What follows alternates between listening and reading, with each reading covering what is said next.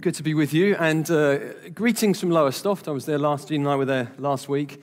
And um, as many know, we're spending a bit of time over there with the church, serving there um, for a season, as well as a bit here as well. But um, it's good to be here today. And um, we're going to be carrying on our series in the book of Acts. So if you've got a Bible, either um, turn it on or open it up, one of the two and turn to Acts chapter 2. Um, chapter 2, chapter 4. We're not going backwards, we're going forwards. Um, I think we should bring donuts in as well one week, shouldn't we, if we're preaching? What do you reckon? How many hands up for that during the preach? Yeah, okay. I'm not doing I'm preaching next week, so Marcus, are you preaching next week? No, anyway. Anyway, I've said it now, we're going to have to do it one day, aren't we? Um, if you remember, I've referred to this last time and we preached on, uh, spoke on Acts um, about Goff's analogy right at the beginning of these kind of acts. Think of it like these sort of snapshots, these sort of framed moments of the early church in this 30 year period that Luke writes about. He frames these sort of snapshots. And I referred back to the preached last time on Acts chapter 2, this snapshot of the early Christian community. And then we read forward in Acts, and we through Acts chapter 3 and so on, you've got this amazing healing. You've got um, Peter standing up to preach about Jesus. You've got an arrest. You've got threats. And then you've got this prayer meeting, which I believe Marcus spoke on last week. And then we've got this another snapshot in Acts chapter 4. And I'm going to read uh, this in kind of two parts, really. Um, we're going to read Acts, the end of Acts chapter 4, and we're going to read into Acts chapter 5. And really, I've just called this um, great, uh, great power great grace and great fear. Kind of sums up this end of chapter 4, but also into chapter 5, which we're going to look into as well. But I'm going to start by reading chapter uh, 4, verses 32 to 37. This word great appears in total twice in this bit in chapter 4, and then twice in chapter 5 at the beginning. There, this word great. So let's read it through. This snapshot of the early church. Says, And the congregation of those who believed were one, of one heart and soul and not one of them claimed that anything belonging to him was his own, but all things were common property to them all. And with great power, there's the first great, the apostles were giving testimony to the resurrection of the Lord, Jesus, and abundant or great grace, same word, was upon them all, second great. For there was not a needy person among them, for all were owners of land or houses, would sell them, and they'd bring the proceeds of the sales and they'd lay them at the feet of the apostles, and they'd be distributed to everyone as they had need. Now, Joseph, a Levite of Cyprian birth, who was also called Barnabas, first time I think Barnabas is introduced to us, he'll come up again in Acts, by the apostles, which translated means son of encouragement. It's not a bad name to be named, is it? If someone's going to name you in the life of a church, hey, this is the son of encouragement, this is the daughter of encouragement who owned a tract of land and sold it and bought the money and laid it at the apostles' feet. So we're going to do these first two greats here.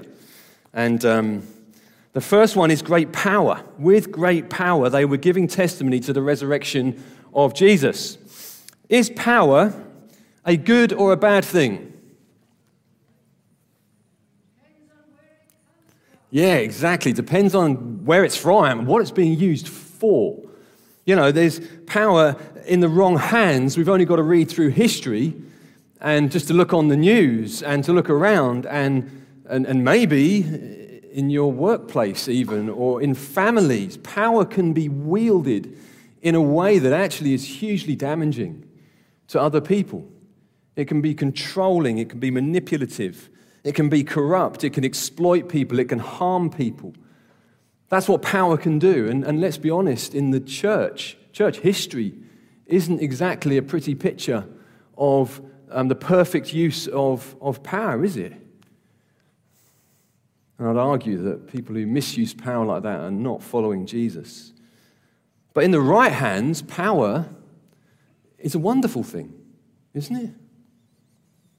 You know, I'm glad that there are people more powerful than I you know, if I was drowning, for instance, who wouldn't be happy with someone more powerful, more able to come and rescue you, to grab hold of you when you don't have the power to save yourself in that moment? You'd be grateful for power, yes? Is that fair to say? Yeah. So power is a good thing, but it can be a bad thing. It can be misused as well. So, what do we learn about this great power? There's a few things that sort of jumped out to me about well, how do you how do you live life with this great power that the Bible says is available to, available to us without being corrupted? Because there's that phrase, isn't there, that power corrupts and great um, absolute power corrupts absolutely, or something like that, isn't it? So, how do we walk with power? Well, there's a few here. The first thing is they realize is the power isn't their own. They, the disciples, were not the source of their power. And Jesus had made it abundantly clear to them. He said that you can do nothing apart from me. And then at the beginning of Acts, you've got that verse that says, You will receive what? Power when the Holy Spirit comes upon you. And then in Acts chapter 3, we've got this healing of this lame man at the gate beautiful as the disciples go up to pray. And Peter and uh, they're going up to the, the, the temple to pray. And you've got great power on display there in terms of this guy gets healed. It's a miracle. I mean, it's something that required power to happen.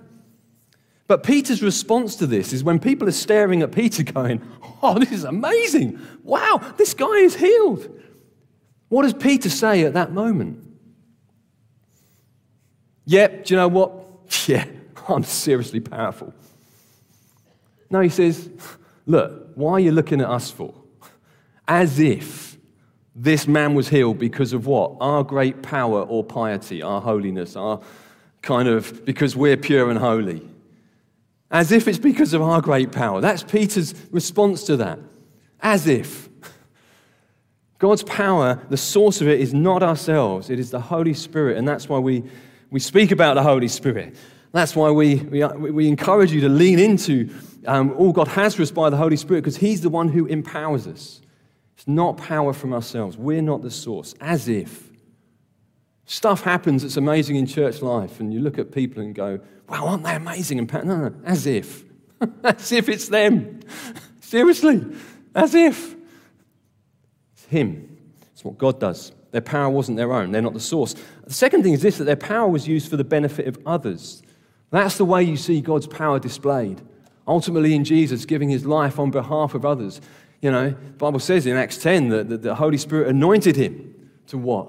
To lay down his life, to serve others. And that's the pattern that we see here that power is used to love and to serve others in sacrificial ways. The, third element of the great power we see displayed as well here is its power that is displayed in weakness. And I think Peter as you read through the gospel stories, you just had to learn this lesson time and time again that Peter, it ain't down to you to help Jesus achieve what Jesus wants to achieve. It's just not down to you, Peter. Even in the Garden of Gethsemane, after Peter, um, Jesus gets up to face this, these enemies kind of coming in on him, Peter, at that moment, he's got his dagger on him. He thinks, Well, I'm going to protect Jesus. I'm going to stop him from being crucified and arrested. And he lops off the ear of one of the guys who's kind of coming in, poor bloke. And Jesus is like, Peter, put it away. Stop trying to exert your power. You're kind of getting in the way, actually. My power is going to be exerted through, through weakness and through the cross. That's the picture of weakness. And yet it's a powerful place. In fact, we look at the power of the cross through the centuries, that this symbol of execution and torture has become this powerful, whatever you believe, a powerful symbol of grace and love and forgiveness and mercy. Exerted in weakness, displayed in weakness. And that's why um, Paul in Corinthians, 2 Corinthians, writes, We've got this treasure this power in jars of clay. Why? So the surpassing greatness of the power from God is seen to be from God and not from ourselves. That's the point. We are jars of clay. We are just weak human beings, but actually, there's a power God wants to display in weakness. That's the way of the cross. It's self giving love through weakness for the benefit of others. The power isn't our own. And it's also a power that points to Jesus as well. They gave testimony to the resurrection of Jesus, it says here in this verse. We just read in that, or the verse that Marcus spoke on last week, that they, after they prayed, they were filled with boldness to what? To speak about Jesus. To keep speaking in the face of threats and persecution and ridicule, people being ostracized from their families. There was a boldness there, but it was pointing to Jesus. It's power that doesn't point to ourselves. You can't follow Jesus and be full of pride, really. It doesn't work. The cross, the gospel, is an amazing pride killer. You know, but also the gospel puts this incredible, as we've been singing, you're loved. There's this incredible worth and value the gospel puts on your life. That You are loved. You are approved of. And yet you can't get full of pride about it, like somehow it's something with me. It doesn't work like that. Tim Keller says the gospel says you're more sinful and flawed than you ever dared to believe, but you're more accepted and loved than you ever dared to hope. It's a good way of putting it, isn't it? The gospel says you're more sinful and flawed than you ever dared to believe, but more accepted and loved than you ever dared to hope. And this is the way God's power is at work in our lives. It's not our own, it's for the benefit of others. It's displayed in weakness, and ultimately it points to Jesus, not any one individual. If you see that kind of power on display in the church, where people are abused or people are, I don't know, you know what I'm saying? It's not following Jesus. That's not the kind of power that Jesus calls us to walk in. You be very wary of that when we see it. So there's great power. There's also great grace. it says, and great grace was upon them all. One writer, uh, Philip Yancey, says, the word of grace contains the essence of the gospel as a drop of water can contain the image of the sun. You know, a little drop of water, you can look on a, I don't know, on a wall or whatever, a little drop of water, and yet you can see the reflection of the awesome power of the sun reflected in this little drop of water, can't you? It's like, wow. And he's saying that's what grace is like. It's like, it says something about the nature of God, of what God is like. The essence of the gospel.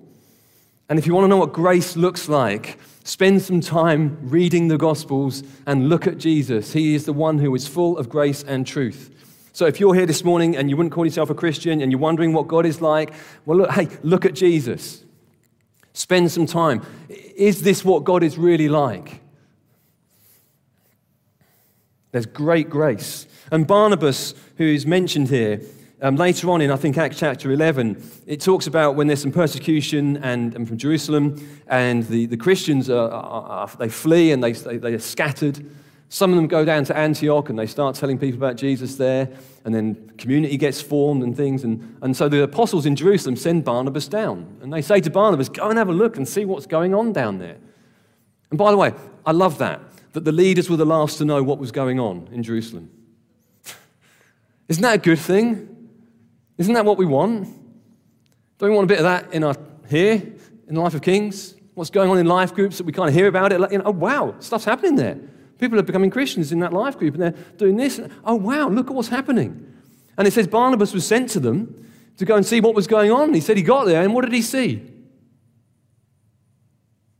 He saw the grace of God. That's what he saw. Well, what did he see there? He saw people coming to know Jesus. God's mercy and grace in people's lives, people finding forgiveness, a fresh start in life. He saw people loving on one another. He saw the grace of God in action. He saw this diverse community of people, both Jews and Gentiles who wouldn't normally be together, coming together in unity together, worshiping together. He saw the grace of God. And he saw it in generosity as well. And that's kind of how the grace of God we see in the verses that we read is seen. Verse 32 Not one of them claimed anything as belonging to them was their own. There was no needy person among them. God, it's worth pausing on that, isn't it, and thinking a little bit. It doesn't matter how long you've been a Christian, I find that challenging, challenging words. I find them challenging words. Not one of them claimed anything as belonging to them as was just like their own. Think about that. Think of the things you own. How do we perceive them?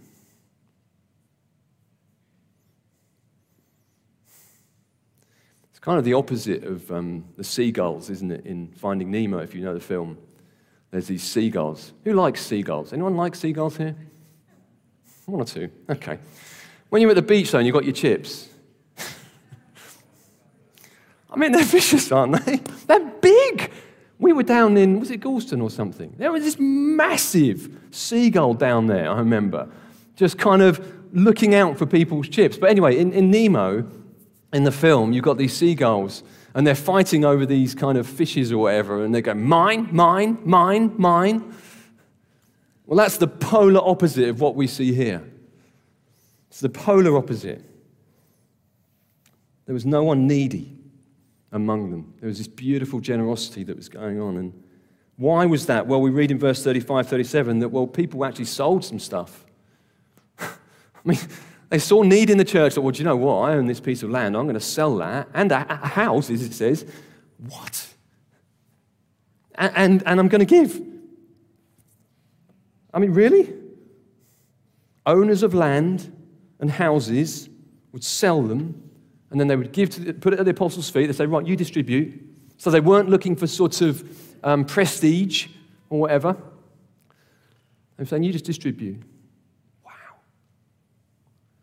Now look, that goes on here at King's. I've heard some amazing stories of incredible generosity of people giving cars and selling stuff and helping people and all sorts of ways actually that goes on behind the scenes. And, and, and then there's all the regular giving that goes on here, sacrificial giving that goes on. It's this expression of the grace of God. It's the grace of giving, isn't it? And it's not under compulsion. They didn't have to give. We're going to read that in a minute. You don't have to give. You haven't got to, it wasn't like prescriptive, right? This is what all Christians have to do now. Blow, get home, put a house on the market. You know, it's not what it's saying. But some of them did that.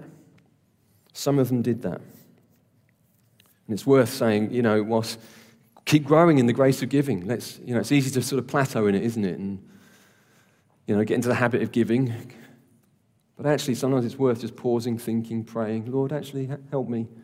What does that look like for me this week, this month, this year?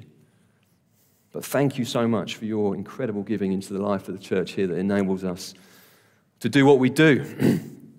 so there's this great power in the frame, there's great grace in the frame, but then we read verse uh, chapter 5. We turn over the page. Well, maybe you don't, maybe it's on the same page in your Bible.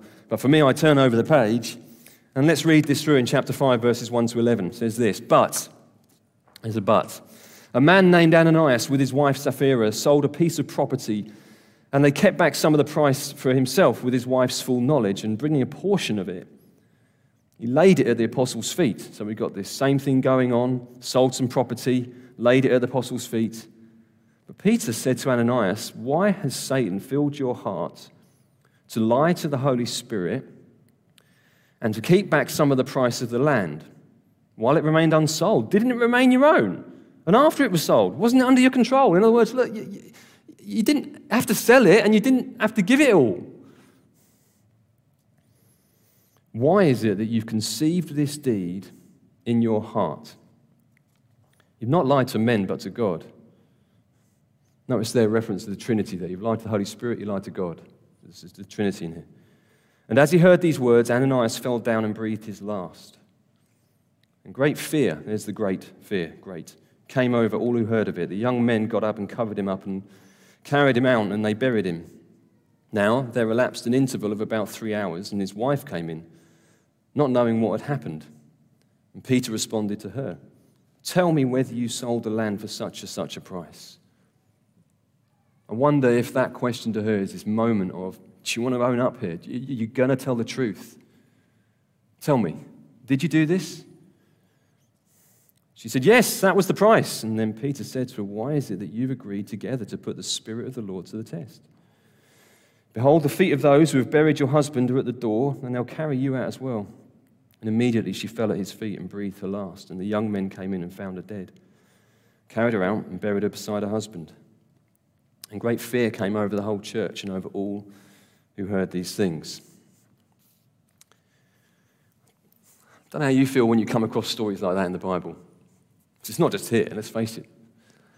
When you read through the scriptures, when you read through the Old Testament and the New Testament, suddenly you hit these stories that are quite jarring, actually. Quite shocking. They jolt you, they make you go, what?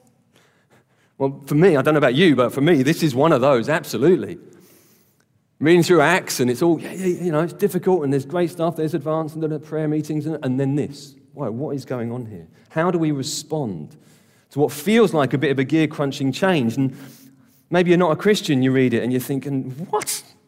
Is this what Jesus is like? Is this the God of all grace that we've been singing about? How does that even work? Is it unfair? Is this just a whole overreaction? Can we even trust this? I don't know what sort of you're like when you read these things. I, I, I know what I'm like. I tend to be, I ask questions. I just can't help it. I'm like, well, how? I want to know. Sometimes um, I think about becoming a Christian like this that it's like getting on a plane because I can't fly. and I need, if I was going to fly somewhere, I would need a power greater than me to trust in. And a plane is like that. I get on the plane, I'm trusting in the plane to get me to where I need to go, power greater than me. It's kind of like getting on that in trusting Jesus, God to do for me what I cannot do for myself. I'm trusting in a power that's greater than I am. And as I do that, though, you get on the plane. Well, when you fly, different people have different responses on the plane, don't they? I mean, Jean, my lovely wife, she loves flying. She's just on the plane going, This is amazing, love flying, this is great, great, great, great, great. And I'm, I'm, I'm there genuinely thinking, How is this thing suspended? Not suspended, obviously, because it's moving, and I do sort of understand the physics of it. But you know, how is this thing that weighs so much kind of in the air and all the rest of it? And I'm asking questions about it. How does it work? And what about this? And what about that? And how does that work? And sometimes Christians are like that. That some are just on the plane go, do you know what? I'm, I'm okay with this and I get it. And, but others, you may be grappling with this stuff. And that's okay as well. We're all on the plane. And you don't have to get off the plane if you're asking questions. And I think that's really important when we come to verses like this that we can ask questions, we can delve into it, we can grapple with it, even when we feel those questions quite deeply at times. That's okay. We're just different, but we're all on the plane. How do I handle these things? A few things just in handling passages like this when we come across them might be helpful. One is look to Jesus. might sound obvious, but I think, well, I look to Jesus first. I think, well, number one, Jesus does speak about judgment, and he warns about it as well. Quite a bit, in fact. Jesus does talk about judgment. You know, he says at one point to the disciples, Fear God who is able to destroy both body and soul in Gehenna, in hell. I mean, that's pretty sobering. But Jesus does talk about this. And also, when it comes to the Old Testament as well, Jesus is my starting point for that, that he does affirm the Old Testament of God's word. So when you come across this, some things in the Old Testament where you're kind of reading through and you're like, well, hang on, I go to Jesus first, think, okay, Jesus, you did refer to this as God's word, right? I need to now try and understand this. The second thing is look carefully at the context of it. Who's it written to? What's the original meaning? What's the writer trying to communicate about God? And, and, and, and just, just be honest about those questions as well when you're looking at the context of a passage. I found that so helpful to spend time. Maybe ask others. How have you processed this? Talk to others in your life groups. Grapple with these things. You know, find someone who's a good tour guide or a good book that can help you. But look carefully at the context of the, the stories that you're reading. I think when a passage like this, I have to remember that I'm not the final judge on what is right and what is wrong, on what is good and what is evil. I'm not the final judge, thankfully. And so, even though I might find something shocking or even un- think it's unfair, well, if I'm saying something's unfair, I'm saying that at the heart of the universe, it seems there is a morality there. There is a sense of, of wrong and right, even when I say that. So I remember I'm not the final judge. Um, I remember God is the only one in the position to truly judge. Um, back in Genesis, I think it is with Abraham, there's that verse that says that, um, Will not the judge of all the earth do what is right? You know, I, I believe that the heart of reality, at the heart of the universe, is not kind of indifference and an impersonal force and, or just kind of randomness or whatever. I believe at the heart of the universe there is love and justice and mercy and, and purity in God. And we see that in Christ and we see that in the God of the Bible. And He's the only one in the position to really make a judgment, not me. I have to remember that for love to be truly loving, there must be judgment. That true love is not permissive. True love doesn't just let things go. That's not what love does. There has to be justice, there has to be judgment for there to be genuine love. I remember that sin is more serious than I think when I read this verse. When it says in Romans, the wages of sin is death, sin is serious. It's destructive, isn't it? in our own lives personally, but in the lives of other people as well. And here, the integrity of the community was at stake. And when you um, take away integrity of something like a building, you take away, you weaken it. So there's something happening here that, that God is judging. Sin is more serious than we think, and also God is more holy than we imagine. And, and as we read through, we've sung it Holy, Holy, Holy. And so I, I, remember these things. I try and grapple with this, and I think these things. And, but then it provokes me to ask two questions. And one is this well, as I read through this, who or what is filling my heart? It says that Satan, how do you allow Satan to fill your heart? And you've walked that way. And I think this is meant to contrast with being filled with the Holy Spirit. I think it's meant to be that contrast here in this story. What, what's filling us? Who's filling us? What are we filling our hearts with? What are we feeding off? Are we feeding off the Holy Spirit that will lead to love and joy and peace and patience and kindness and goodness and faithfulness and gentleness, self control and walking with integrity and openness? We're feeding off the gospel of grace, allowing that grace of God to fill our hearts. So actually will lead us to go, you know, you know what? Here's the truth and speak the truth. Ephesians chapter 4 and 5 talks about if you want to meditate and spend some time thinking about what it means to walk by the Spirit, read Ephesians 4 and 5 there. There's a verse there that says that, that laying aside falsehood, we speak truth, each one of you with your neighbor. They didn't do that. And there's an encouragement here, I think, to lean into that, lean into being filled with the Holy Spirit, not allowing these things to be conceived in our hearts. What's being conceived in our hearts at the moment? Are we giving way to things that are not God's ways and allowing them to be conceived and hatched? It's like something hatched, isn't it? Don't give time to those things. Lay those things aside. Allow the Holy Spirit to fill you. The second question it asked me after what's filling my heart is what's the motive for what I do? You know, am I seeking the approval of others? Interesting, Wayne brought that word earlier to encourage someone. Actually, maybe don't lean into that. And I'm not saying that maybe what even Wayne was referring to is exactly the same as what's going on here, but they were certainly seeking praise from others, maybe, to appear better than they really were. And quite frankly, who of us isn't tempted in that way? Really? To appear a bit better than we really are to one another? Anyone else? I know I'm not on my own here, all right? I know it's all of us, really. We all, we're all going to be tempted in that. To seek the approval of others. John Stott says they wanted the credit and prestige for sacrificial generosity without the inconvenience of it.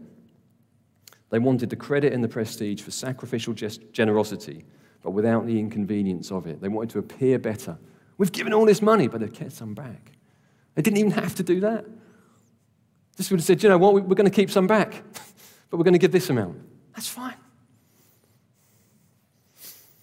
And it contrasts with Barnabas, really, who was just ultimately seeking the good of others, not his own seeking the, you know, to look good himself. He was just looking, seeking the good of others. So, what motive do we serve? What motive do we give with? Let's lean into the grace of God. And then it says in verse 11, great fear came over the whole church. And um, again, that can be misunderstood what the fear of God looks like. And there's a great book if you want to delve into it a bit more, a good tour guide um, Rejoice and Tremble by Mike Reeves. He's written a couple of other great books we've recommended before um, The Good God and Christ Our Life. Uh, Mullender, you're reading this at the minute, aren't you? Yeah. Good book? Yeah. I'll talk to John about it. Uh, there's a quote here, it says this Right fear, this is talking about the fear of God, does not stand in tension with love for God. Right fear falls on its face before the Lord, but falls leaning toward the Lord. You know, again, right fear falls on its face before the Lord, knowing actually, oh, this is God we're talking about. There's reverential fear here, but it falls leaning towards God, not away from. It is not as if love draws near and fear distances, okay? It's not like that. True fear of God is true love for God defined. It is the right response to God's full orbed revelation of Himself in all His grace and glory. That's what the right fear of God looks like. And I just want to encourage you that, because these verses, we read them, you could be thinking, ah, and if you've got a sensitive conscience as well, I know I lean into an oversensitive conscience, really. I could be like, oh my goodness, you know, we get a bit soul searching. There's nothing wrong with that, actually.